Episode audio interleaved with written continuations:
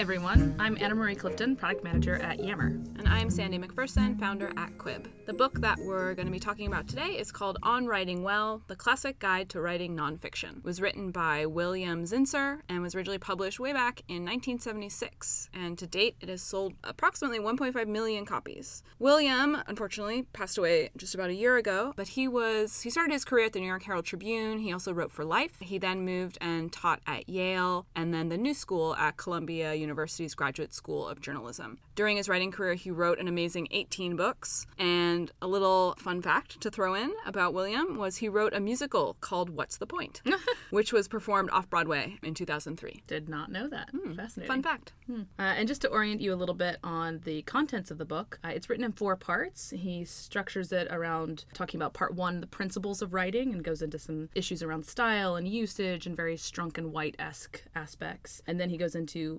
methods and different bits about how to construct a story. Then he spends kind of the bulk of the book talking about the different forms of writing from narrative, short story, memoir, Sports. That was my uh, potentially the part that I skipped. We skipped that Maybe chapter. time pressure. Just the various forms that writing could take. And then he wraps it up with a chapter on attitude and really kind of general advice to writers and how to be a writer, not just how to write. So I think we're ready to dive in. Am I starting? It looks like it looks like I'm starting with the points today. Well, you know, I just wanted to actually jump in first with a micro point. Okay. I have a micro point. Sure. I am really excited to talk about this book with you. Oh. because I think you and I both do a lot of writing. Mm-hmm. Writing is very central to our identities and our professional work, as well as just what we are excited to do. True. And it's also how we came to be friends originally. I remember reading Oh, yeah. something that you had written, and that's I was like, oh, I like the way this lady's mind ah. works. Oh, well, that So- that's good to hear, considering that would have been like a year and a half ago at this point. Yeah, And maybe so- two years. Which I mean, at this point, I'm like, wow, I was such a bad writer though.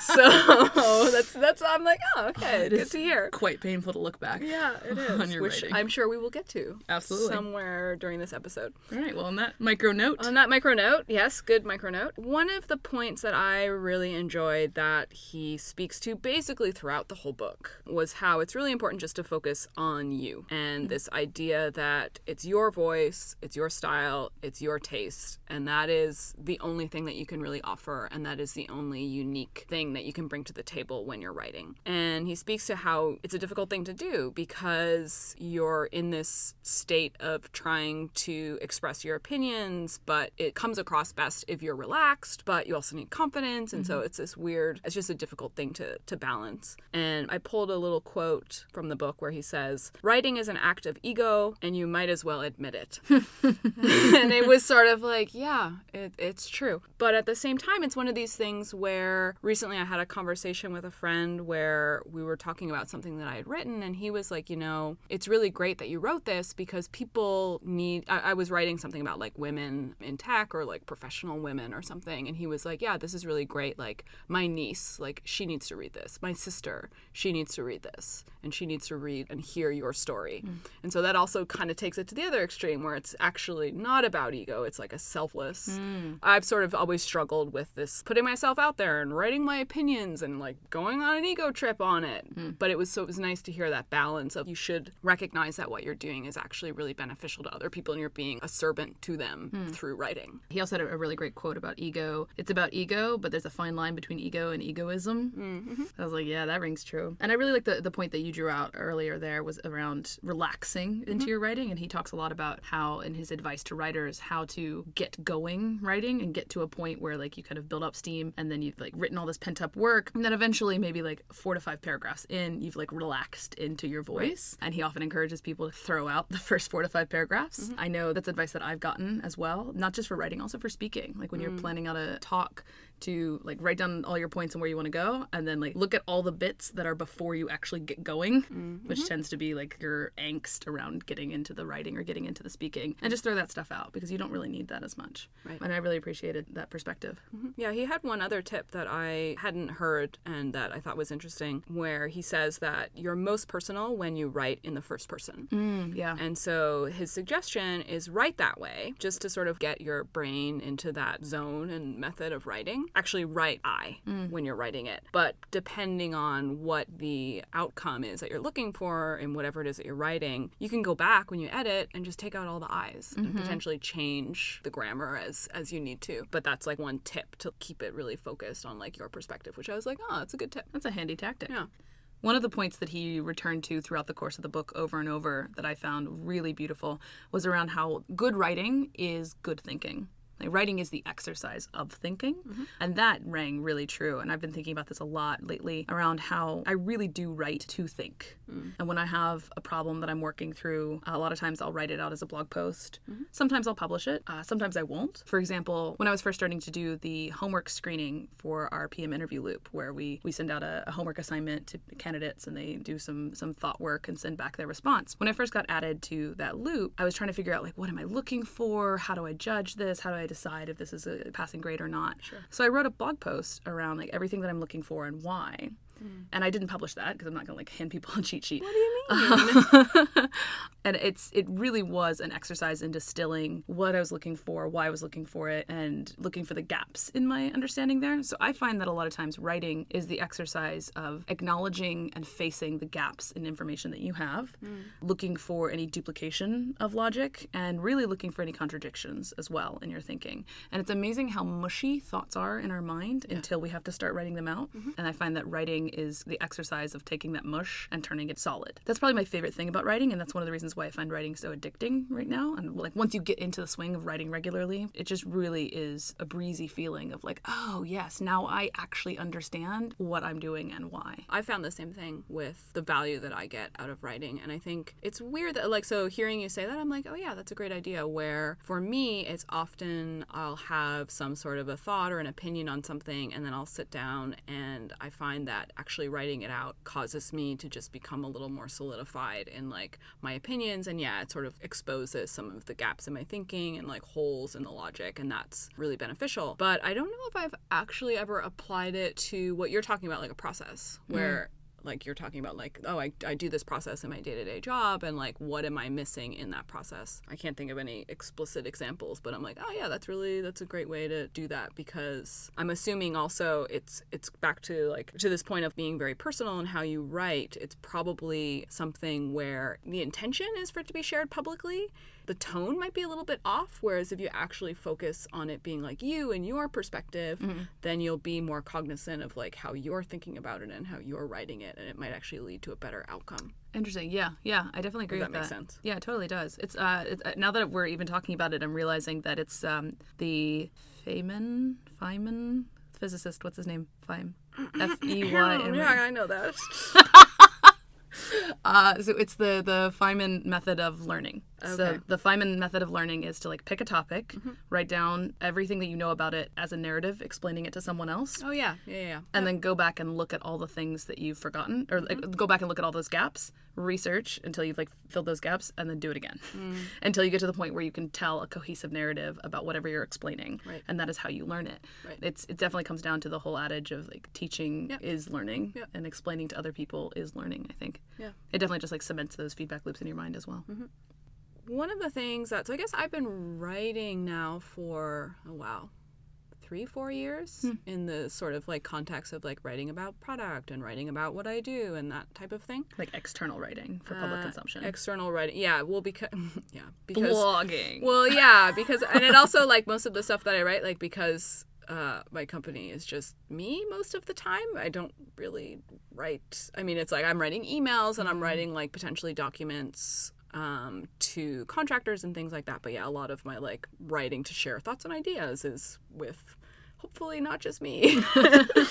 um, but one of the things that I noticed, and I think it's a little bit, I'm, I'm assuming this is like a pretty common thing because I have a like a hard science background, using words that are jargony and are very specific and very like factual is what you do when you come from the sciences oftentimes and it's often better sometimes i think or your, your work is looked at in a more positive light if it sounds really complicated. Oh, um because you're just like brain flexing the whole time. Um and so one of the points that william makes is around simplicity and how clear, simple sentences using really basic words. And it, it, it's again this point of like clear thinking and clear writing being like hyper connected. You stole my And- point, Sandi. Oh no, that's a good thing. It means we have stuff to talk about. Um, but he gives and he gives an example, and I, I read this sentence and I was like, oh god, I'm so guilty of this. And I think I've definitely gotten better at it over time, but it's still, it, it, I mean, it definitely happens. But the sentence that he gives is he says, I don't want to give somebody my input and get his feedback, though I'd be glad to offer my ideas and hear what he thinks of them. And I'm like, yeah, that is much clearer Yeah. and the words that he chose are much simpler.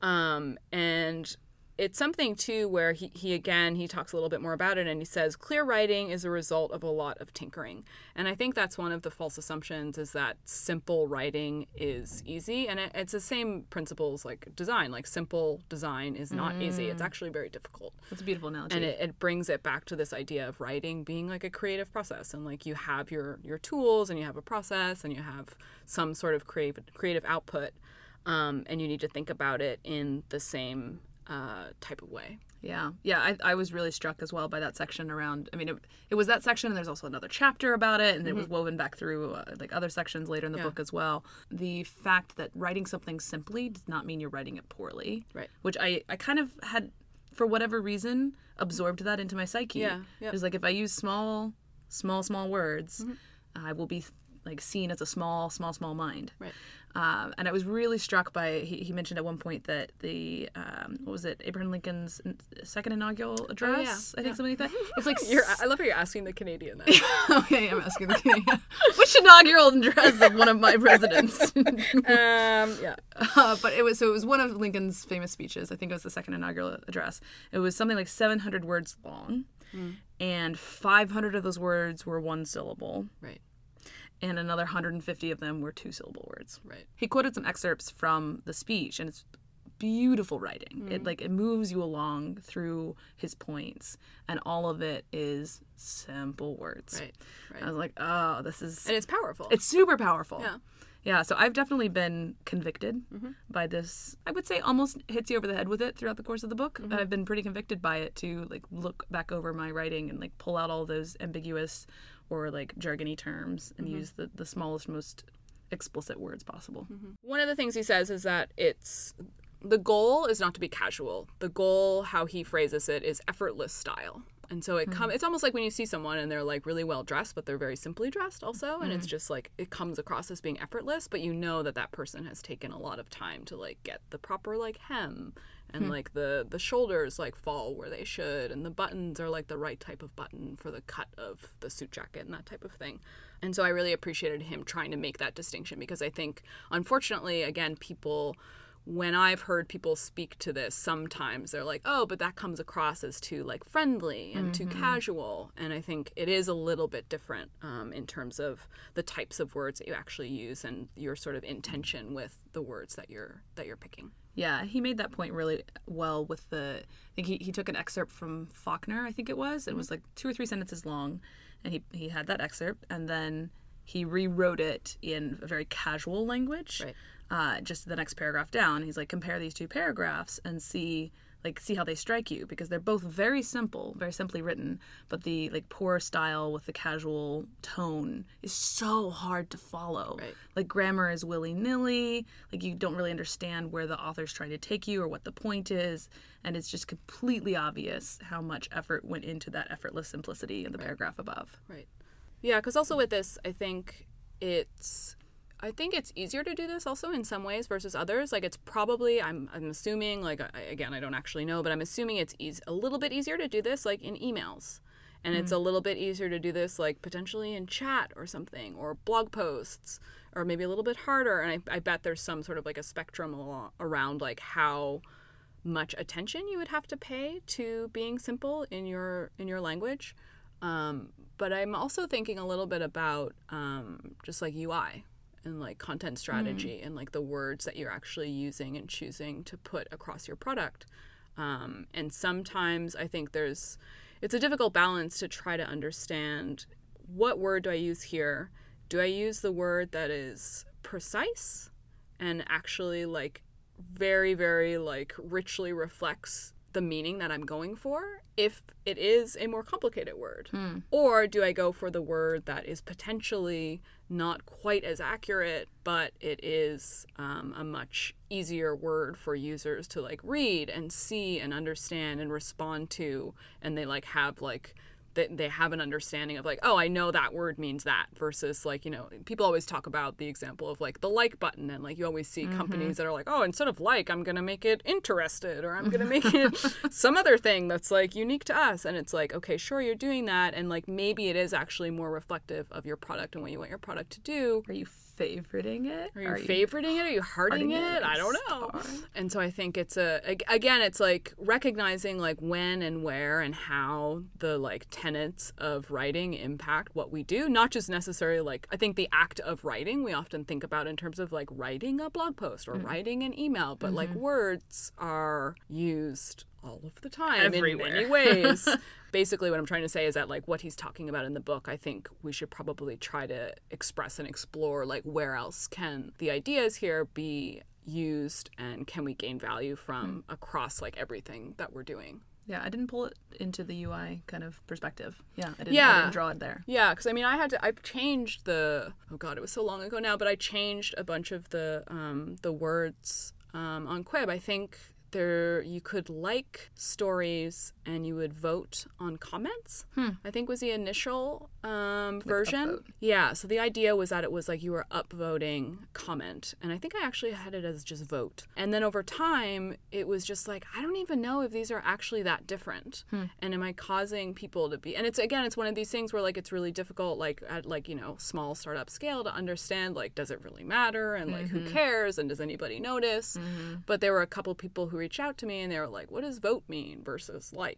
And like they had actually noticed, and I was like, "Okay, they're noticing, and they're not noticing in a good way." Right. Again, I don't know. Like, I never got any emails. I, I probably wouldn't get emails where people are like, "I'm so happy that you chose vote instead of like." But it's one of these things where it's just like, again, it, like that was like a decision mm-hmm. that you have to make when you're when you're building product and it was one of the ones where i sort of I, I rolled it back and i was like you know what? I don't think there's actually enough of a difference here for me to value having this different word. And then on the flip side of being a PM at a large org like Microsoft, a lot of the considerations that we have around UI language, uh, in addition to like tone and what it communicates and accuracy and simplicity, is localization right considerations because we have dozens of languages that we support and that in every language you're going to have a different UI impact in terms of like a German word for like is going to be a lot longer than the English word for like. yeah. Um, and so that's a, another a whole another suite of complications where I have the great fortune to work with someone whose sole job is to do copy for the UI, and that is like her mind is always in that place. One of the other things too with product that makes it um, challenging when you're thinking about words is how something around like the frequency that people engage with your product and basically uh, what i'm trying to get to is like templates. So like i have like a template for the emails that go out from Quibb. And then the content that sits inside of those templates changes. And so I think there's often sometimes also like a little bit of friction around like how do you make sure that you're choosing language that can basically like scale um, and that can be used irrespective of the content, even if they might be like a mismatch or it might feel a little bit off. Um, and so I think back to William's point around simplicity, I think if you can keep it simple and you don't get sort of super, super precise around what you're doing, then probably you're like okay in that realm. Um, but I think yeah there's just there's a lot of things and uh, like uh, even as we're talking about it i'm like oh yeah words. There's like words everywhere. And i'm like oh i didn't really think about that word. I'm like maybe i should have. I know a bunch of people who do uh, content strategy. And it's like when you talk to those people you're like wow this is like really complicated And when you're talking about content strategy, there's a few different definitions. So which one are you talking about here? content strategy well let me ask i'm gonna actually throw that back at you. Yeah, you okay. and ask you So the the two main ones that I know of are the content strategists whose job it is uh, they kind of exist within the marketing org. yeah And so so to me that's content marketing That's strategy. content marketing, marketing strategy. Yeah, like the PMM, the product marketing manager, Yeah. is different from the PM, and their their job is to make sure that the product is well communicated. And the content marketing strategist's job is to make sure sure that the tone of the marketing matches everything and it's like well like the content calendar is well set up Right, and like exactly. what, the, what all the, the Yeah. broadcast channels are going to be. Yeah. The other definition of content strategist that I'm aware of is someone whose role it is to kind of make sure that the voice is cohesive within the product Right. and things like that. Yep. So it's really more around like our uh, we have a, a person who sits in the product org who's a copywriter, Right. and it's her role to like make sure our voice is consistent across. So I guess that could also be defined. So that's my my understanding of content strategy is that it's like it's th- those are the people who yeah are choosing what words sit on what buttons. Mm-hmm. They're the people who might potentially help draft and edit your terms of service or your privacy policy to Mm-hmm. make sure they're consistent with the brand.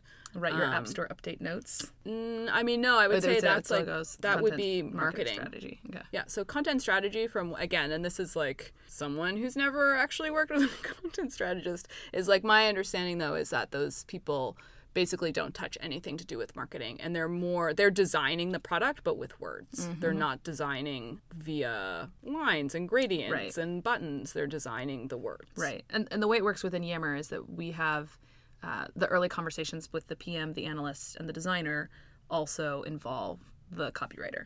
Right. And so the copywriter is really intimately involved from the beginning with the designers around like if this is the word we're going to be using, how are we going to have the design accommodate that and vice versa. I've had this conversation with other people where I think the definition of this is like not quite 100% understood by a lot of people. And I think probably companies use it in different ways. Um, so it's something to just be aware of when you talk to someone to ensure that you, you have come to terms um, with each other and that you are using the same language when you're talking about a specific thing. Yeah, fascinating. So one of the things that I didn't necessarily see in the book, but the book kind of caused me to think about a lot, was around uh, what is what is the value of writing in my career? What is the value of writing in my work? Um, and I think a lot about the fact that we talked about you know, external writing is a big thing that we do Yep. um, in terms of blog posts and things for public consumption. And then there's like content strategy writing around like how is this going to be like what's the word that's going to be on the button things like that. Uh, but then there's also a lot of internal communication that's all writing. Um, I, mean, I work for a company whose product is a platform for written communication Right. within a company. So i spend most of my day writing to people. Right. uh, even you know the jokes that pass around over the desks as we sit next to each other that those are really great but all the work happens in writing and uh, i think a lot about the fact that this is this is the way that i demonstrate that i can do and am good at my job Right. um, both internally, which opens opportunities for me in the org. Uh, it allows people to see how my mind works, things like that. And also externally, this is really the only thing that PMs have to demonstrate to the world that they know what they're doing. Right? Unless you're writing publicly about like what your work is and how you're thinking about it, no one from another company is going to be able to say, "Oh yeah, like that person's probably a really good PM." Right. because it's really hard to tell from the outside how much work a PM did, whether it was good, whether it wasn't, whether the team carried the PM or whether the PM carried the team, or you know all the different things that are going on. I find a lot of value for my career in both of these, uh, in getting better at both of these, and getting better at the internal writing as well as the external writing. And I know that's something that on the external side has also been really important in your career as well. Yeah, I mean, it's something where I think there's. It, it's interesting as like a founder. I think there are a couple different schools of thought. Um, some people are very much in the like heads down, just gonna work and build stuff and like not talk about it, and that's great. There's a lot of very successful people who have done that. There's other people who believe that it's really valuable to share with the world what they're working on and how they think about things and what they're building and why. Um, and I think I sort of fall into that uh, that second camp. And I, I think also part of it is just because of the product that I work on, where it's about Quibb is sharing content that's relevant to your job and then having discussions about it. so it's sort of like if I were not to do that, I would almost be a little bit of a hypocrite or not like actually like believing truly in the value that my product creates. But it's also one of these things where, yeah, like what you're talking about in terms of like communicating with people on your team. For me, the equivalent is, yeah, like emailing uh, users, emailing uh, people who I want to do partnerships with, emailing investors, that type of thing, where sometimes it takes me a long time to write an email Yeah. because it can be, I mean, communicating with people is oftentimes a really high value situation. And so you want to make sure that you're choosing the right words, that you're not leaving anything with like a, so what do you think at the mm-hmm. end, mm-hmm. which is just like completely ambiguous and not from a position of like, I'm helping you to make the decision that I want to help you make right now. so it's definitely something that ag- again I, th- I feel like we've talked about this it's like a little bit undervalued in terms of how important people believe writing to be in in their career overall. Right. Like, I think it really defines the job of a product manager, what you write. And I've I've seen it play out time and time again. I look back over a thread, and sometimes a thread that I'm involved with, some sometimes a thread that I'm just reading through, and I see two people just talking directly past each other. Right. Like directly past each other, and I'm thinking like how. And I mean, sometimes it's been me involved in this, right? Um, and it's it's amazing how much like wasted productivity comes from poor communication, and poor communication comes from poor writing Right. uh, almost entirely. Um, there's a lot to be said for meetings, and I'll stick out a little bit by saying that I really enjoy a good meeting. What? I like meetings. Really? I really I don't, I don't really have any, but I've heard most people hate them. I really enjoy meetings. Okay. I do. I'm coming out of the closet. I'm. Internal. internal meetings. Okay, yeah. Yeah, with people I know. You know, I really like it. There's just this beautiful coming to terms with each other that can happen when everyone sees everyone's eyes. Uh, but outside of that, everything that you do in your job as a product manager is writing words. And it's so easy for that to be done poorly. I've been kind of shocked by that as I've transitioned into product these past few years. Uh, how easy it is to like think that you've communicated something and then to find out that you just didn't. Sure. So so then what do you think about the importance of the skill of writing for non PM because I mean you're working with people who are not PMs mm-hmm. and they potentially are busy working on their other skills. Mm-hmm. And so how do you think about their responsibility to be great writers and to be able to communicate clearly as well? I think it's definitely a leg up to be a great writer. I don't think it's mandatory outside of the role of PM. Uh, with, I mean, I guess like marketing and other, there's other roles that have exceptions to that. Sure. Um, but when I think about the traditional like designer, engineer, analyst, like those those people that you're interacting with, um, the way I, I, I form it in my mind is this kind of like wheel with a hub, and there's this hub of a PM whose job it is to like communicate out on all these spokes to all this work that's being done. And like people oftentimes will talk about like the real work, like designers are doing real work, engineers are doing real work, and PMs are like coordinating and ideating and Ideating? I know. Wow. I think William wouldn't like that word, Ideating. William would be like, pick a simpler word, Anna Marie. but that Coming up with ideas, coming up with ideas, creating ideas, creating ideas, ideation. uh, brokering ideas, like encouraging, uh, making space for other people's ideas to blossom and, and take shape. Um, and all of this stuff is pure communication, and that that is the spokes of this wheel that like reach out from this hub into all these other departments and into the work that they do. Uh, if a designer can't design, it doesn't matter how good a writer they are. Sure, sure. Uh, but and again, this comes back to writing being equivocal to thinking. Like if, if good writing is good thinking, and you can see that come through, like being a good writer as a PM should indicate that you're good. I mean, thinking and writing is all we basically do Right. as PMs, Yep. uh, and emotional management. Right. Tough life. Thinking, writing, emotional management. Yeah, exactly. Uh, so yeah, so for internal purposes, I think that writing is absolutely mandatory for PMs. For external purposes, I think it's mandatory for career growth, and uh, well, it's a leg up for career growth. It's not. It's not mandatory, uh, but it's also, I think, really akin to like open source software for engineers. Like it is a way that we give back to our industry. Where how else are you going to learn about how other PMs are tackling problems? Like it's a very isolating role to be a PM at a company, and Sure. you, it's hard to see how other people are handling similar problems. Like obviously, you know people have similar, or hopefully you know that people have similar problems at other organizations. Uh, and so writing publicly about problems that you've encountered and ways that you've overcome them as a PM is really like our open source code Right. that we give back. Yeah. One of the things that, so I'm, I'm laughing because this is one thing that when I picked up this book, I was like, we're clearly going to talk about this, and I don't want to talk about it, but I'm going to have to talk about it. Um, in thinking about external communication and, yeah, writing blog posts, the title Ah, and the importance of the title. And he, so William doesn't actually speak to writing titles, but he does talk about the importance of writing a first sentence. And I think he's just sort of how the forms of writing that he's talking about often won't have a title or the title is not as important as the first sentence. So it's, I, I co- sort of looked at that as the similar points that he's making. you're saying the importance of the first sentence is the importance of the title. Of the title in our world, yeah, it's Got like it. The similar thing. right. Um, The lead. the lead, yeah. And it's like it's really hard. and I find it's so frustrating too because, like, I'll write a really great title and maybe the blog post itself will be a little bit meh and the post does really well. And then it's a little bit disappointing for me because I'm like, oh, that post wasn't actually that well. I didn't, I don't think it deserves that much attention. Versus sometimes I'll write a really great post and then maybe time pressure or something, and I don't quite have enough time to get the title as as great as I think it can be and it won't do really well. And then that's really disappointing because it's a really strong post.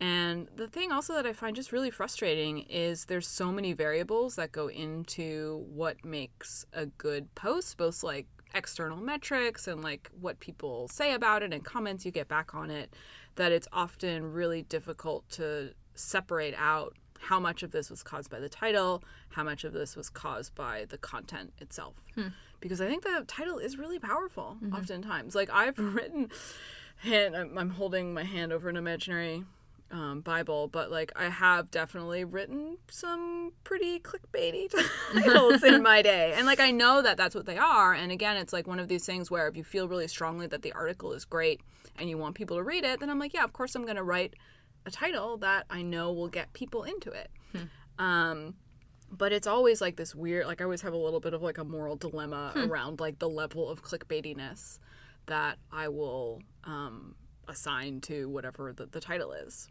So I don't, I don't know yeah. how you think about do you have well, thoughts on titles or how what your process is yeah yeah it's interesting that you bring this up because I don't think I would have necessarily I don't know if I've ever told you this actually but I have I have identified this about you.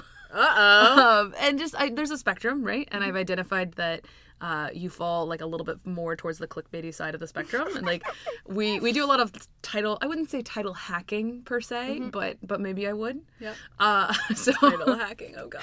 Uh, so I was when when we're writing posts or like when I'm soliciting feedback from you or you from me. Yeah. Uh, I've just noticed that the title is usually like the point of contention in our conversation, oh, where your your feedback is generally like you need a better title, Anna Marie. No one's gonna click on that. Um, I would definitely be very interested in like a how to write titles workshop. If any of our listeners host workshops on how to write good titles, I will sign Let up. Let us know. I'm sure there's like a Coursera or a Skillshare on probably. it. Um, yeah, I think it's it's one of the trickier things, and I agree. One of the things that William talks about is the uh, the value of the first sentence, and the, yeah. the first sentence is the most important one. Mm-hmm. Uh, and I do think the title is equivocal. Like, yeah, yeah, yeah, it's the same thing, and that is it. Really is. It's the thing that like makes people read so much more so in the blogging space, where that's all they see yep. generally, yep. and that's that's you, you've got the title to, to hook them to click even. Yep. Uh, so that's I, I, think it is super super important. I've struggled with this a lot. I read a post recently about titles, mm-hmm. and I remember the author was talking about uh, this is a Medium author when he started becoming a pretty prolific writer on Medium. William would not like you saying pretty. Uh, he would like you to say prolific. Yes, and just own it, and not say pretty. That's true. Which That's is, true. I William... think maybe one of my points later, or oh, not, we're gonna do a little micro point. Micro point sidebar. When you're talking and you're choosing a word, you should not use classifiers. You should be very strong in your opinion and just use the word that you want to use. Right. And if you feel that the word that you're using is too strong and it needs a classifier, pick a weaker word yeah. that fits the use that you mean. Yeah. Versus being like, it's pretty prolific. Like, prolific means prolific. Something yeah. can't be pretty prolific. Yeah. Like it just doesn't exist. It's like it's somewhat unique. Yeah. It's like how can it be somewhat yeah, unique? Does not exist. Does okay. not exist. Okay, sorry so, to distract you, but back to your point. Back to the original point. Yeah. yeah. This, so this author, had, when he became a prolific Medium post author creator, mm-hmm. he would write about the different things that he thought were good ways to to write titles, and how that's something that he really struggled with for a long time. And so I'm hoping that as I continue to write, I'll start to learn more about like what what works for titles sure. and also more to the point what is true to me right. on a title perspective because I find that a lot of times titles are the place where I like slip out of my voice. Mm. You know, because it feels like it's the brand of the piece instead of my writing on the piece. Mm-hmm. Yeah.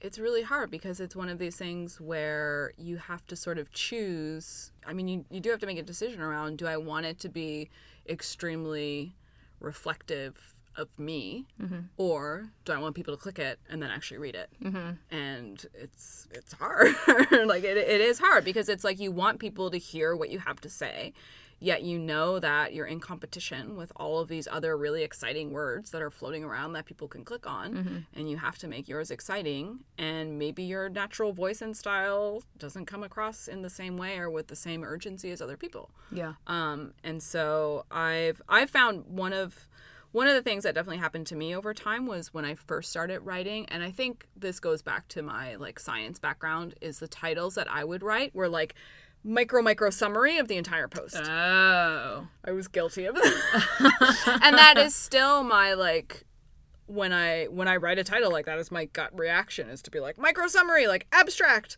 And that's something that I have to yeah, like wrap myself on the hmm. knuckles over um, because it's just like second nature to me at this point. It's it, it's really hard because there's no. It's really difficult to separate out why people are reading something. Is it the title? Is it the picture? Is it the time? Where? How did they find it? They find it because somebody said the content is good, or are they just clicking the title because the title sounds good? Um, and so I found it's one of the things that's really difficult to get better at and to get an understanding of how to improve. Yeah, I'm also looking for that. Speaking of images mm-hmm. in your posts, one thing that I noticed that was lacking from the book is that the way that we write publicly, like you use a lot of GIFs in your articles. Do I? GIFs, yeah. And I use a lot of emoji. Oh. Like a lot of emoji. Sometimes I punctuate with emoji. And that's something that was distinctly lacking from any of his conversations. Like how do these other media like work into writing? And do you have any thoughts on that? Well, it's interesting too because he, in the introduction, he says that this is an updated version and like the internet and computers exist now because, yeah, when he wrote it in 1976, like I think he- Typewriters. So, yeah, and so it, it is like a totally different. Uh, you're using a different machine to create the different tool to create the the writing that you're putting out. And so he does talk about a he does talk a little bit about how it's been adjusted over time. But I think the copy that I have anyway, I don't know which copy you have, Same copy. um, is from 2006 was what I think I saw on the cover. I mean, in 2006, people weren't really using any of those things either. oh. So I wonder if William were still alive and he were updating it, um, it would be interesting to see sort of the evolution of the book over time. It'd be nice, I mean, for someone to maybe try to do that and actually see what other types of media people use to actually convey ideas along with along with words. But it's it, you're reminding me of a point which I actually don't have written in front of me because it, uh, it is on the chopping floor or whatever that the chopping floor? The Oh wait, it's um the cutting cut- floor. cutting cutting room cutting floor. cutting room floor. Yeah. It's on the cutting room floor. The idea of writing being a really difficult creative realm to get better in or innovate in because you only have words. And so the like tools hmm. don't change or evolve. Like you have words and you have sentences and like that's all you have. And mm-hmm. like to be creative in this like extremely constrained hmm. medium is really difficult. But I think what you're saying is like putting that into question where it's like, okay, well, if we consider GIFs and emoji to be a new, basically like tool that it's like a new innovation in writing, Yeah. then what does that mean? Yeah. And like, well, writing actually, are we are we hitting like an S curve in writing where it's like we have all these new tools now and we can write in different new ways? Yeah. Yeah. Um, maybe I, I don't know. I mean, I think probably I think they're leading to different types of interaction with the content that couldn't exist otherwise. So my question there is when did emoji and GIF forms of writing become accepted in the public sphere? Yeah.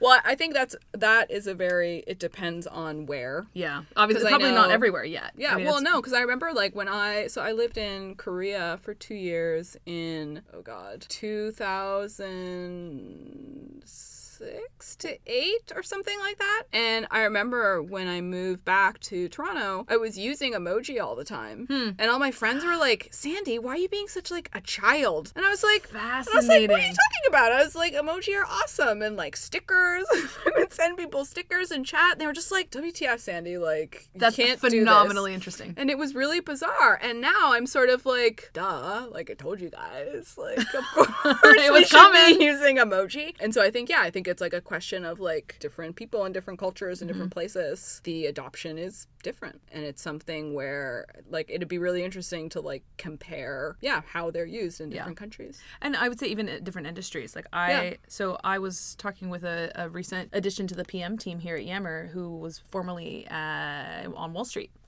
and we were talking about something with emoji support, blah blah blah blah blah. And she said she had never in her life used an emoji in Yeah. an email. Yeah. I never used an emoticon. I was like, so not even like a colon, close parentheses. Yeah.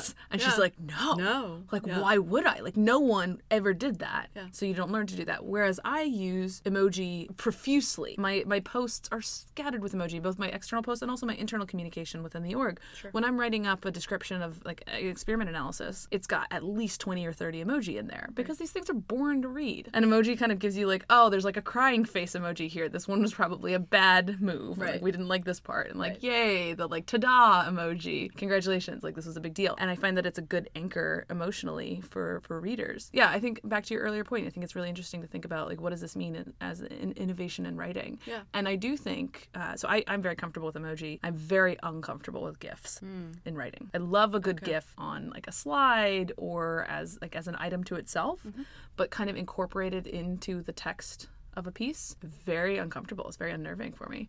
Um, Oh, so it's like a weird. It's like a physical. Yeah. Un, okay. yeah, and, and one of the reasons for that is because I'm trying to. Is that why to you like. don't read my posts? I read a lot of your posts. you are a prolific writer.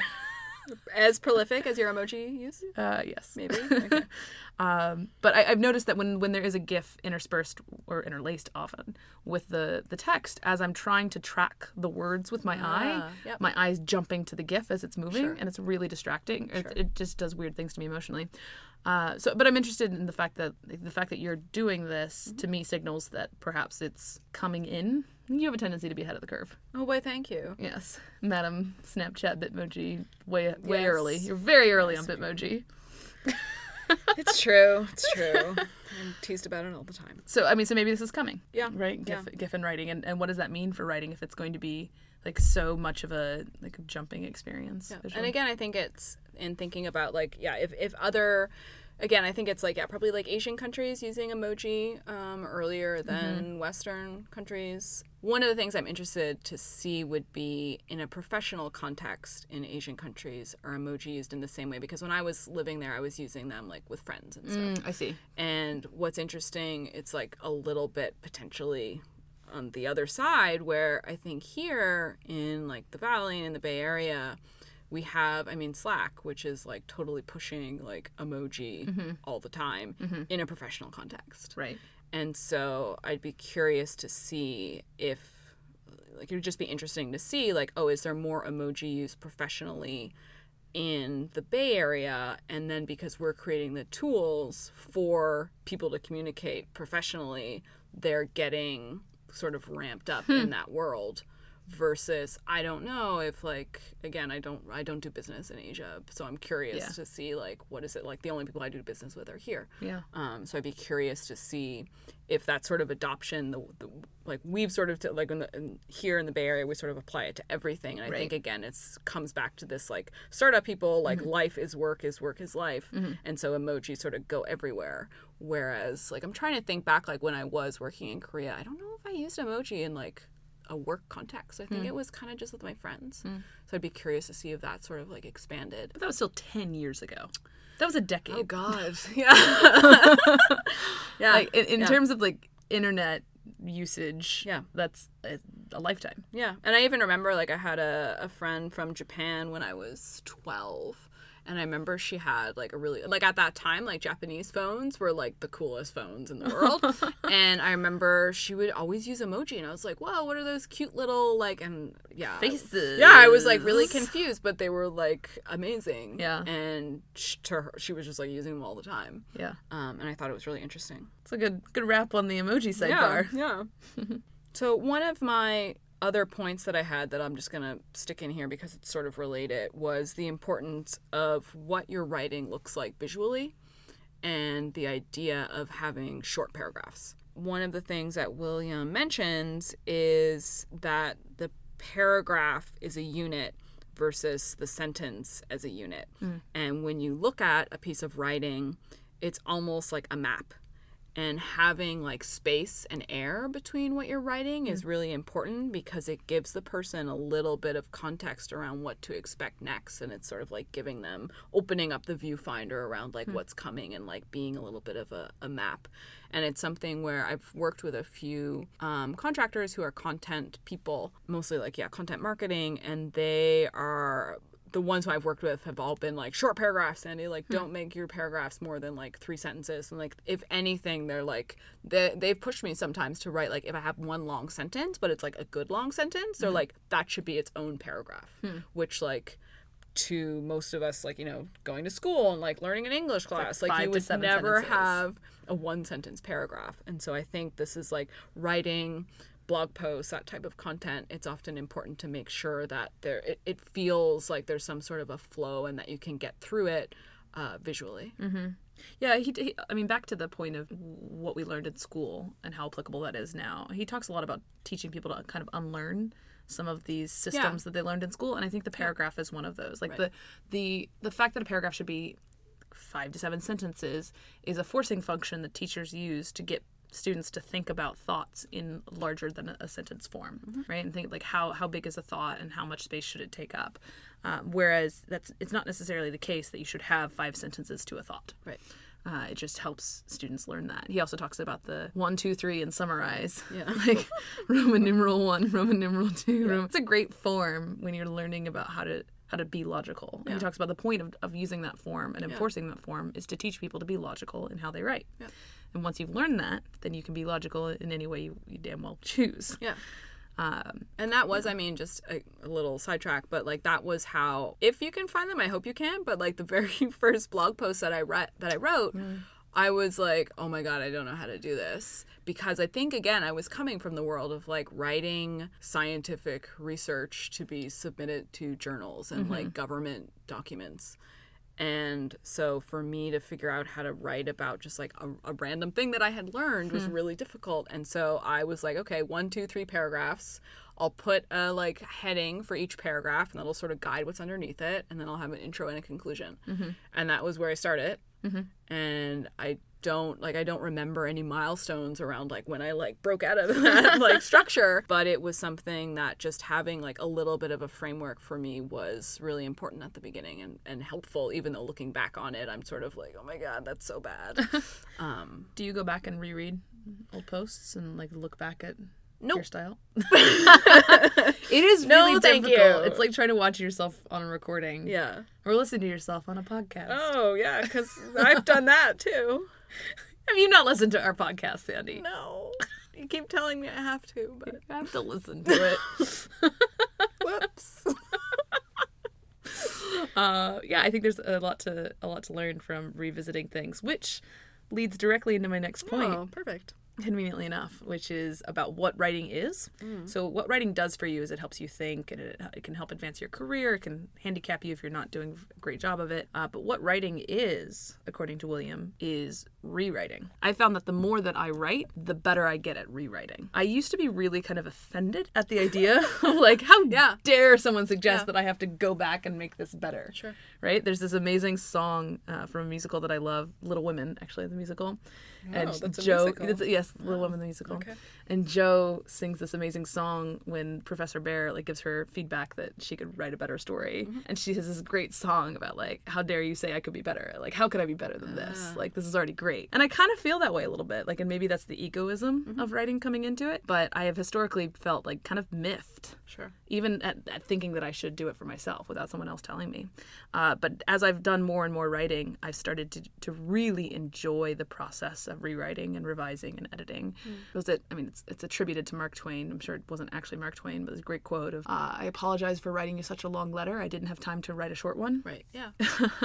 uh, it does take a lot of effort to rewrite. It takes a lot of effort to edit to be simple. to be simple. Yeah, exactly. And I think I think good simplicity comes from good rewriting. Yeah. Uh, and the the first pass is really just kind of spilling out onto the page, and then uh, I mean the number of times that I've cut whole sections or made whole different blog posts out of something or uh, reconstructed and completely flipped the order of things, like all of this, I've started to develop a real joy around it, which I think is probably a good sign in terms of my my trajectory as a writer. Sure. Yeah. So I am conflicted on this point. Oh. Because, so I totally agree that yes, rewriting oftentimes is really important, will lead to a higher quality, um, whatever, post, email, etc. I, at the same time, know that my, and this is something I don't know if it's in your points, we haven't talked about it yet, but your actual like process for how you actually write.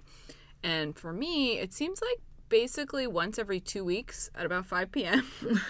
I just like all this like stuff just wants to come out of mm-hmm. my mouth slash fingers and like get onto the page mm-hmm. slash screen. I just will like blah blah blah blah blah blah blah. Mm-hmm. And that stuff is the like tone of it is like it, it's I don't know if it's because it's like more emotional stuff or mm-hmm. something, but it's like often very accurate and true and like it's the kind of stuff where once I write it, I feel that it loses value by me spending more time hmm. on it. Mm-hmm.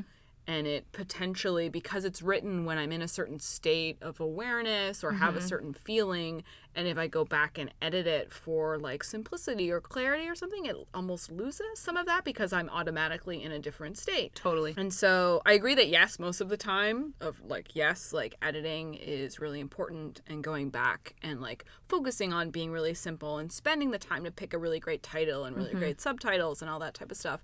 But every once in a while, um, there's definitely some stuff that I write where I just like sit down, I'm just like blah, Yeah. and then it's done. Yeah. And then I'm like, okay, good. Yeah. Yeah. And and that's the type of stuff too where I'd be curious. I should probably go back and look at it now. Mm-hmm. And because maybe it is just like at the moment I like just feel so strongly that I'm like this this is like so core Mm-hmm. and like it is what it is. But I wonder if I went back and looked at it now if I would feel differently. I absolutely agree with you on this point. I think probably about 10% of my writing, maybe 5%, comes out of exactly that feeling. Yeah. Uh, for me, it's usually around midnight. Okay. Okay. Yours hits you at five. mine, Five, yeah. mine usually hits me. Um, I'm a morning person. Anna Marie is not. I am not Anna Marie is the afternoon late night person. an afternoon person. I've never heard of an afternoon person. What do you mean? You're like morning. Well, not a morning person sounds so negative. Oh, So- oh, I'm not a morning person. yeah, but God. it's you don't want to see. I'm trying to anyway. Anyway, no, I can. I can take you're it. an afternoon person. and yet we managed to be friends. Uh, so I some usually somewhere around like 11 p.m. or midnight, I'll have been thinking about something for a while. Usually it'll be something that's like really deeply emotional, and it's just something that I've maybe talked with people about and had some time to reflect on. I'm usually about to go to sleep, mm-hmm. and I'm like, oh, I gotta write a post. yeah. And I'm like, no, I'll just write in the morning. And like, no, if I if I try to write in the morning, I'm not gonna write it. I'm not gonna have this feeling. I'm not gonna. And so I'd like get out of bed, pull out my laptop, and like sit there and just like vomit onto the screen. Hmm. Uh, and that's a horrible word, but it's just the best description for what it is. And it comes from like this absolutely intense place. I think some of the best pieces I've ever written have come from this. And they've been almost completely unedited. Uh, I've definitely gone back through for like a grammar pass and a spelling pass because I am horrendous at grammar and spelling. Sure. Well, actually, I'm okay at grammar. I'm really, really bad at spelling. But other than that, I've basically just published them whole hog. And those pieces, I think there's something, I mean, he talks a lot about like writing is like sinking into yourself. Mm-hmm. Over time, I've just been trying to develop that awareness of when I'm in that state and I have that thing to say and pay attention to that sense in my body and like just do Yeah, it. yeah, because it's it's interesting. It's like like I have this one post that has I don't even know at this point maybe like fifteen thousand views, and like mm-hmm. I wrote it, and like a bunch of people reached out, and there's a ton of comments on it, and everybody really liked it, and that was one of these like yeah five p.m. like, and it was interesting. It was coming from a place of frustration mm. where I had this like idea I kept talking to people about it and no one understood me and I was mm. like god damn it why don't you get it and I was just like, and so, and it goes back again to this idea of like thinking clearly and writing clearly and blah, blah, blah. And maybe I wasn't like actually expressing myself very well. My thoughts were just sort of falling out of my mouth. But writing it down forced me to to have a little bit more clarity around what I wanted to say. But because I had been thinking about it so much that when I wrote it, it was like it just kind of came out and it was clear Yeah. um, in writing it. But I, I, yeah, like that was not something that I spend a bunch of time on um, editing it and rewriting it, and it still is like it, it did really well, Yeah. or really well in like multiple ways, like number of views, but like also like people's opinion on it, and like people reaching out to me, Mm-hmm. Yeah. and like a, a bunch of stuff. It it scored high across the board. I know exactly the piece you're talking about, and I concur wholeheartedly. Yeah. I had a conversation recently with uh, a guy who is I don't remember his title exactly. He's one of these like managing editor or editor in chief or chief editing person at um, at like a big successful startup um, here in the Bay Area, and we were talking about. He does a lot of um, like external blog posts, um, podcasts, um, that type of thing. They do events as well, and it was interesting his how he sort of thinks about his role. I was really curious. I was like, oh, like how do you think about what it is that you do? And he comes from um, the a, a background in working at newspapers, and he's like, you know, I sort of think about it almost as if the company is like my beat and my hmm. job is to like go around and like pick out what are the interesting stories huh. and so i thought it was really interesting to hear from him this idea of not expecting everyone else who you work with to be best skilled at picking out what their interesting story is hmm. And that that was sort of like his job and I think it's one of these things that I know I struggle with in trying to figure out what I want to write about externally. I'm like, well, this isn't interesting. Like, nobody's going to care about this because it just becomes like mundane once you're like doing it every day all the time. Um, and so it was really interesting that that was sort of like his role was hmm. to like go and find those interesting stories. Um, and then also what it reflects back on is another point that William makes consistently across the book is it's all about the humanity and uh, one person's perspective on something that makes something powerful and interesting. And hmm. so while this like again, yeah, this like the company is his beat guy would go around and find a story that maybe was about um, some new tool that a designer was building and was using internally um, the ability for him to sort of draw the person out in that story was what was most important and it was the humanity that really mattered um, and so i think this like applying this idea of it's about the person you as the writer but mm-hmm. also the idea of trying to find like a person to be the focus of anything and everything that you write is is really important yeah, he had a beautiful quote. I, I didn't write down, but something around the, the lines that there's nothing like a narrative that compels us more as readers. Like there's something that yeah. has like that human element at the core. Yeah. For whatever reason, that is that drives us. Yeah. And so when I when I talked to him about that, I was like, oh, interesting. I was like, I wonder what and where and how I do not have a narrative in what I'm writing that could potentially have one, and it hmm. just seems like it's not supposed to or whatever. Yeah. Um, and I know that like this is one thing where it's and it's reversed too sometimes, like when you're writing sales emails. Like I know, and it, I'm saying this as someone who's never written a sales email. So anyway, maybe I should not say this, but no, say, like you know? one of the things that I've heard is like you want to talk about you and like you want this and you can do this and you, mm-hmm. you, you. And so sometimes the recognition of the I and the power of the narrative is not necessarily your narrative, mm-hmm but like helping to craft and create a narrative for someone else, but making it about one person. Yeah. Versus just like this product can do X Y Z. Right. X Y Z. I don't know. X Y Z. Oh, you said X Y Z. Did I? You I, did. I forget what's mine and what's yours. um. So it, but it's again, it's back to this like just thinking about what it is that you're writing, recognizing that, like, oh, yeah, right, I need to have something here about like a person or humanity. And is that in terms of how you think about highlighting something in your company mm-hmm. or something in your product or somebody who worked on some aspect of your product? Or is it in communicating with someone else and like, oh, wait, should I be the center? Mm-hmm. Should I be the focus? Am I the humanity that matters? Or oh. are they the oh. humanity that matters? That's a great way to put it. Um, and just trying to think about some of that stuff um, when you're writing. Yeah, I definitely took away from this book a few things that like ah that's something that I'm going to work into my writing, and right. and that was one of the things. Yeah, is a desire like I don't necessarily build around narratives for anything that's not a personal story. Like mm-hmm. I write a lot of personal stories, mm-hmm. but if it's not a personal story, if it's a piece about like how oh. our product oh. team works, right. Yeah. I usually write it from this like weird abstract bird's eye third right. person mm-hmm. blah blah blah. Mm-hmm Uh, and from this book, I took away, oh, maybe I should be a little bit more personal about those things, and that maybe not personal to me, but personal to some like some human. Yeah. Like who's the humanity in this story? I like that. Yeah. On that note, one of the things I really liked about this book is uh, similar to the negotiation book that we did in the previous episode. There's a lot of tactics. it's it's a very tactic heavy book, and I found a lot of little things. Like one of the things you pointed out earlier is the you can to focus more on you. You can write the whole thing in the first person, and then go back and take out all the I's and make them ones or we's or you's or things like that and uh, I really enjoyed that. So I don't, I'm not necessarily going to pull out any tactics right now and, and talk about them because we've done a lot of that throughout the course of this conversation. But I just want to point out that that was something I really respected about the book. So I don't know if I would agree with that. I, I think a lot of th- there were a bunch of how tos, but I think that for me it was almost that a lot of his how tos maybe because and this sounds horrible, but I feel like a lot of them was like, oh yeah, know that, know that, know that. So like he talks a lot about like using active verbs mm-hmm. and he talks about using the talking from your perspective. I guess that one was new to me. I can't I can't think of any examples off the top of my head, but I found that the tips and tricks of the book were good,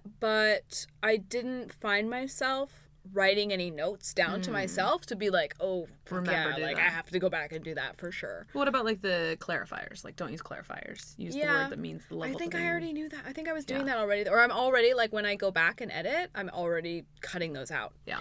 And even like the his under his like being like choosing the right word and making and like standing by it Mm-hmm. and having it be your opinion. I think it's definitely something that I did not do a while ago. Right. And also, I mean, maybe I'm just saying all this. Maybe I'll go. Maybe I should look at some of my posts. maybe I'm actually not doing this at all, and I just think I am. But but yeah, I thought there there were a bunch of tips. I found for me they were also a little like scattered. Yeah, like I would have were a little scattered. appreciated having like a cheat sheet at the end, like a two like a two sider, where it could be like whatever. Like here's an editing how to. Because Yeah. I mean, the subtitle of the book is the classic guide to writing nonfiction, and so he knows the audience. He Yeah. knows who it is that's going to be using this. He explicitly outlines the types of writing that you're going to be um, that that he expects to be written in association to people reading this book. And so I was kind of like, I want like a like just give me a little thing, like instead of just having it scat. And Hmm. also, I found the organization of the book to be a little bit off. There's like kind of a clump of stuff at the beginning Mm-hmm. that's kind of similar to the clump of stuff at the end. Yeah. And then there's all these chapters where it's like, again, sports. I'm not going to be writing about sports. Right. I skimmed it to see if there were any like comparisons I could make to what I'm doing, but the, Yeah, on the on the tip thing, I was like a little yeah. I, I think they're there.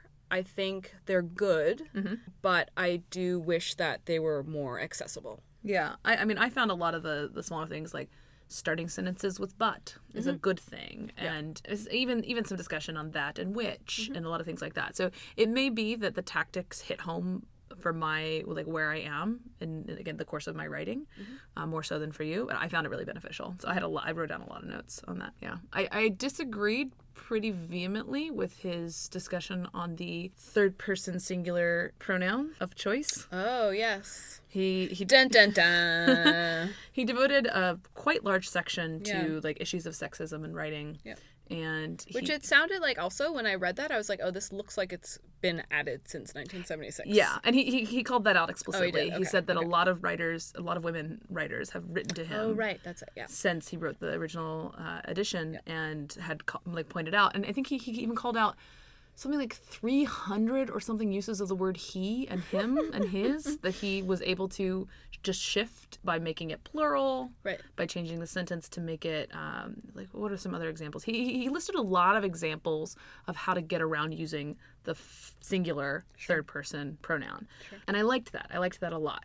However i do think that it's very easy to use the feminine pronoun to use a plural i like they as a singular Sure. i do use it as a singular Yeah. I think English is a living language, and it's completely appropriate to do that. And I would have liked to have seen him like take a stance on that. Yeah, because it's a little. I, I again, I, I finished this book a few weeks ago, so it's a little rusty in my my little noggin.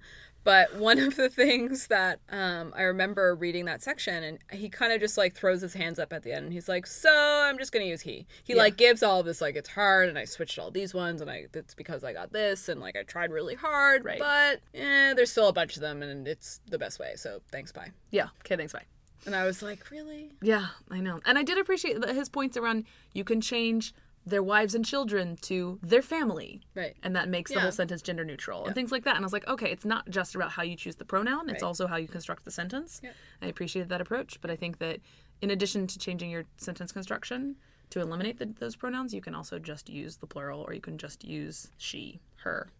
One little thing that I was hoping would be in this book, but was not in this book.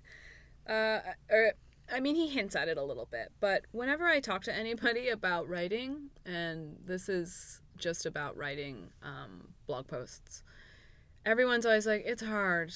It's really hard. I know I should start. I know I should do it, but I just need to get in the habit and blah, blah, blah, blah, blah. And I think he says a couple things that I was like, yeah, these are all encouraging. Where he says, you know, nonfiction is easier to start with writing because you're writing about something that you already know. And they're things that you don't have to seek out. You don't have to do any sort of like um, quest to understand. Oftentimes, you can find something that you already know to write about. I think it's also, from my perspective, I mean, and again, totally different, to, different people, but I find it's a lot easier than fiction because you don't really have to keep track of like imaginary stuff. Ah, It's it's like, the truth is easier to remember than lies. Exactly, exactly. Um, and he talks about people having like a fear of writing, and that's definitely something that I've had like many conversations with different people about, mostly other founders who are like, oh, I'm like scared to put my ideas out there. I also like, there's, we spoke about this idea of like writing being an act of ego. And I know several people who have said similar things to me where they're like, yeah, it feels really just like kind of smarmy for me to like talk about myself and what I'm hmm. doing all the time. And so I think that's a barrier. I think there's a lot of barriers to getting started and that was one thing that i was hoping he would talk about mm-hmm. was like how to get started. Yeah. because i think it's one thing where i mean you i know you do this where sometimes you'll write things and you don't publish them. And it's like maybe that's what for some people like would actually work. It's like you just need to get going and get in some sort of um, a flow where you're actually writing. And yeah maybe maybe publishing it is like another step for you and that's great. But like to just do something versus all or nothing. And i was i was hoping he would have some like tips Yeah. on that. Um, i have a friend who it was a few years ago now but um, he would wake up every day and write i think either 250 or 500 words. Um, and i did that for a while as well. I did it for maybe like six months uh, about a year ago where it's a really and you just sort of you just literally wake up and you have your journal like right there. And it's not necessarily a journal but it's like yeah like the physical thing looks like a journal. And you just write stuff and it's just a way for you to like clear out your memory because or clear like clear all the like clutter out of your mind because oftentimes you find when you sit down to write something some of that stuff is already there mm-hmm. irrespective of what you're actually the topic that you're actually looking to write about Artist pages, they're called. yeah right? yeah yeah i've heard them called morning pages Morning pages, morning Yeah. pages, artist pages. Yeah. so, but I was like sort of hoping for some stuff like that in this book where Yeah. he talks, it's almost as if this is like the intermediate book Yeah. because it's like the beginner book is like, How to get going. yeah. And I think most people struggle. Like when I talk to people about writing, that is by far um, the more common issue that people have. It's not about getting better or becoming um, more clear and you know expressing their thoughts. It's just about how do I get started? Mm-hmm. Do you get similar Yeah. Well, that I mean perfectly leads into my last Oh, point. perfect. Look at look at us. so It's my not scripted, people. Not unscripted, scripted. unscripted segue. Yeah. So my last point was on how to jumpstart your writing process because I Oh. felt that was missing. Yeah. Okay. Great. From right. It is missing. right. It's missing. It's definitely missing. Yeah. It's definitely missing. And so I was reflecting on how I got into writing, uh, how I got into writing externally, Mm-hmm. because obviously a lot of this book is applicable across all types of uses of words. Yeah. and some of them you don't have a choice. Yeah. You have to To do your job. people. Exactly. Yeah. Exactly. You but have with, to pick the word for the button. Yeah. when it comes to writing externally, uh, I remember my process and how I got to the point where I was doing quite a lot of it. I publish about an article every other week, I Mm-hmm. would say. I got coffee with Diana Kimball, Mm-hmm. who's a product manager at Quip. Yay, Diana. Yay, Diana. Also has a podcast. Yay. the Should We podcast. So I remember talking with her about writing, and I was following her online, another friend that I had met online through her writing, and I was asking for her advice. I was like, how like how can I start writing? Like I need help with this. And her advice was around these little this week I learned articles uh-huh. that she wrote. Mm-hmm.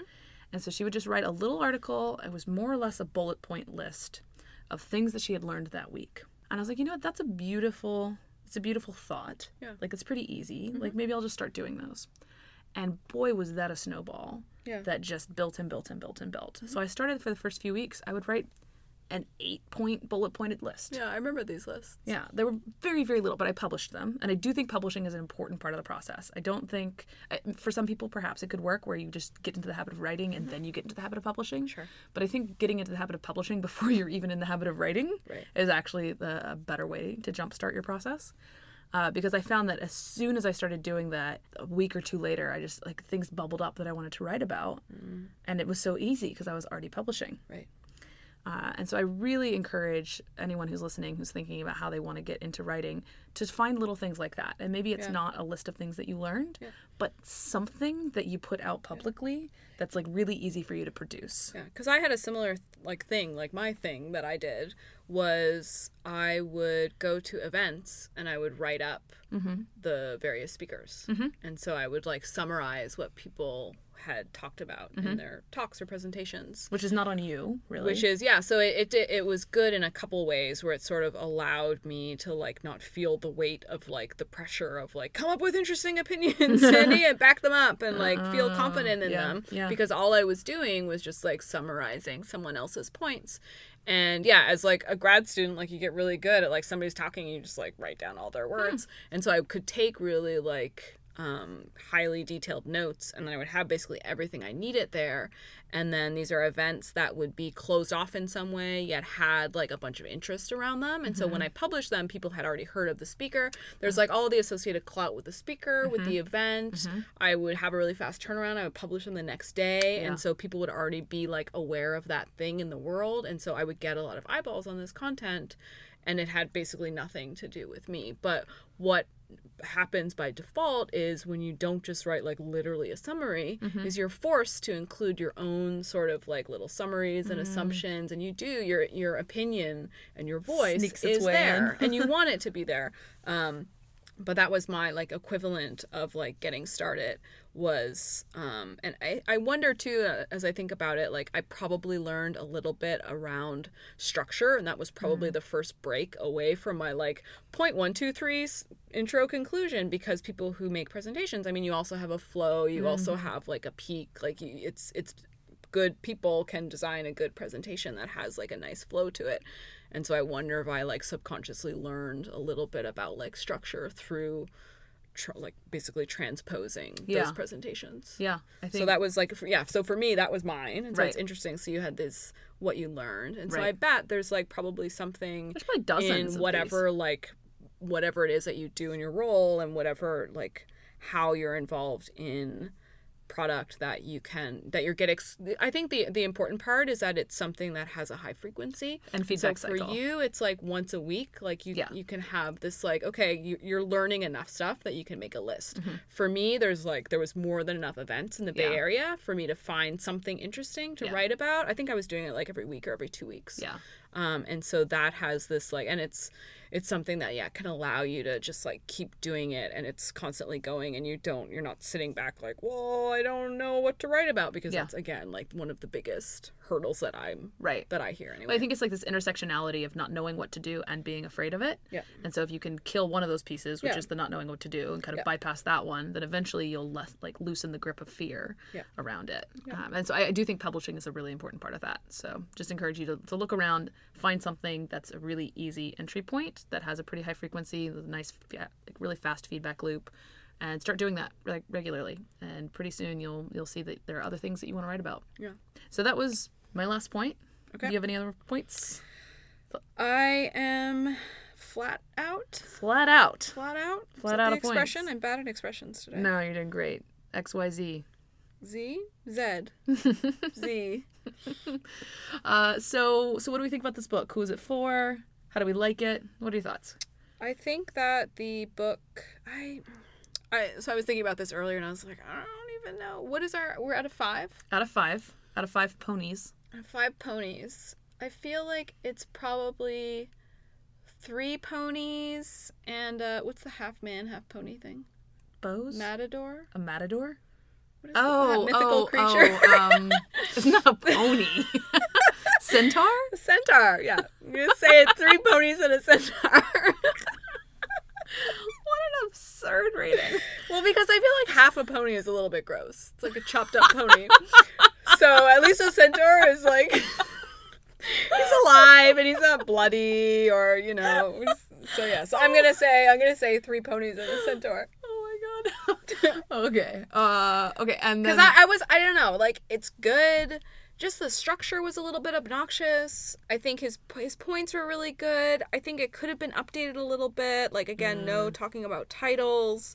He he sort of hints at like you know you write emails too, but he doesn't actually talk about writing Yeah, he emails. doesn't talk about- It's like yeah. maybe a little bit too highbrow in its approach, which again makes sense. He's like he was like a to, journalism like, professor authors, and yeah. like yeah, um, I, I think we did learn a lot from it, or we're able to actually like sort of bounce back our own assumptions around what we're doing and are we making good decisions. So that was good, but I um, was not blown away. Yeah, yeah. I think it's for the more junior writers is going to be a better book. So I'd say for someone who I would consider myself a slightly more junior writer than you, and so I think for me it was better. Like Sure. there are more things that hit home that I hadn't like internalized yet. Mm-hmm. Um, so I would say from my perspective, like I don't know, three and three quarters to four ponies. Okay. Um, definitely no bows though. Okay. It's just like a very it's No very spark- stable. No, stark- they're definitely not sparkling. Okay. Like they're very stable, stalwart ponies. Ponies. Right? They're not even colored. Okay. Right? They're It's- from Sable. There's from Sable Island. Sable from Island is an island off of my home province. There's wild ponies. Oh, They're okay. very like short and yeah, yeah, wild hair. great. So this is a short, wild-haired pony. Four, Four pony. of them. Yeah, Okay. four of them. Uh, for the for a more junior writer, I think for a more senior writer, drop it down to three. Uh, in terms of the audience, I think every person in product should read this book. I think it's a very good book. And it's it's also it's easy to read. It's super easy to read. It's and, and, and, he's like, and it, what I found really interesting too is like it's dry, but like he's like a little bit quirky and funny. Mm-hmm. And like again, he does such a good job, even just reading it for the writing itself. Yes. And like looking at it like at a meta sort of a way, you can actually see like, oh yeah, he writes so like it's so clear, and the words he uses are very simple yes, and like even looking at it in that type of a way i think um, that that if anything was the part that i appreciated yeah. the most I think even just the feedback of that, where he would point out something about how to write well, and then I would start noticing it in his writing, Mm-hmm. yeah. and like that iteration in my mind was Mm-hmm. really helpful. Uh, so yeah, I, I agree. It's super well written. It'd be really embarrassing if it weren't. worst writing book ever uh, and it's really enjoyable, easy read. So I do encourage it for, uh, I would say, anyone who uses words. And as more and more of our work is knowledge work, and more and more of our, I mean, I do think product managers, that's what we do. We do writing, we do thinking, and we do emotional management. Strong recommendation. Yep. Okay, well let's let's wrap it up there. Thanks for listening, everyone. And in case you're interested in following up with us, uh, just a quick reminder: I'm Sandi MacPherson, founder at Quibb. You can find me on Twitter at SandiMac, which is S A N D I M A C. And I'm Anna Marie Clifton, product manager at Yammer, and I'm on Twitter at tweet Anna Marie. You can also find uh, Clearly Product at Twitter, which is just at Clearly Product, and on the website as well, which is where you can find episodes and updates. We have a newsletter as well that should be starting soon. Should So you can sign up for it there, and that's just at uh, the website is clearlyproduct.com. Yeah, we got the dot com. Yes. All right, don't forget to subscribe and see you next time.